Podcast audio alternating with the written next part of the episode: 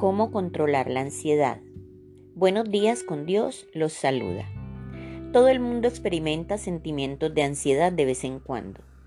Se puede describir como un sentimiento de inquietud, nerviosismo, preocupación, temor o pánico. Pero eso ya lo sabemos. Ahora vamos a buscar la forma de cómo controlarla. El estilo de vida saludable puede ayudar a combatirla. Se puede tratar de manejar si dormimos lo suficiente.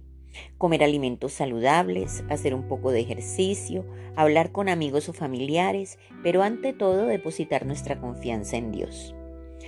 Pues siempre la ansiedad neutraliza nuestra fe.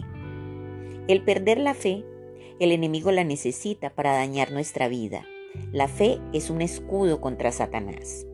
Debemos creer solamente, no pasemos a la ansiedad, pues no podemos creer cuando hay ansiedad. La fe no viene por el afán, sino por el oír, y el oír por la palabra de Dios. El que camina con ansiedad dejó de caminar en fe. Si hay paz, gozo, tranquilidad, hay fe. Si no hay paz, es porque hay ansiedad. Si hay ansiedad, no hay paz. Nada nos puede evitar perder la confianza en Dios que viene por medio de la fe. La inestabilidad emocional es la que produce en nosotros esa serie de enfermedades psicosomáticas que ya conocemos y esto puede llegar a producirnos la muerte, muchas veces prematuramente. La fe es firme ancla del alma, nos vuelve inconmovibles, pues estamos cimentados en la roca que es Jesucristo. Dios siempre tiene el control, Él interviene en la medida en que sea nuestra fe. Hay personas que quieren meternos en sus huracanes emocionales, pues su fe es débil o simplemente no creen que Dios tenga el control y van a tratar de buscar soluciones en la carne, pero no en su espíritu. La tranquilidad trabaja en nuestro sistema inmunológico e impide que nuestras defensas caigan. Esto está científicamente comprobado. Repito, por nada estéis afanosos, Debemos tener una fe estable si queremos vivir una emoción constante. La fe trae gozo, pues mi petición viene en camino. El justo por su fe vivirá. Debo vivir de acuerdo a los estándares de Dios y no de la sociedad.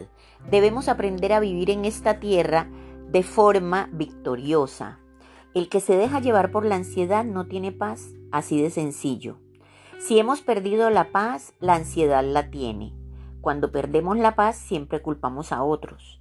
Si tenemos en nuestra vida la visión de fe, tendremos la seguridad que todo llegará sin afanes. Nunca se nos ocurra tomar decisiones por afán o por ansiedad, pues casi siempre nos equivocamos. Tomamos las peores decisiones de nuestra vida.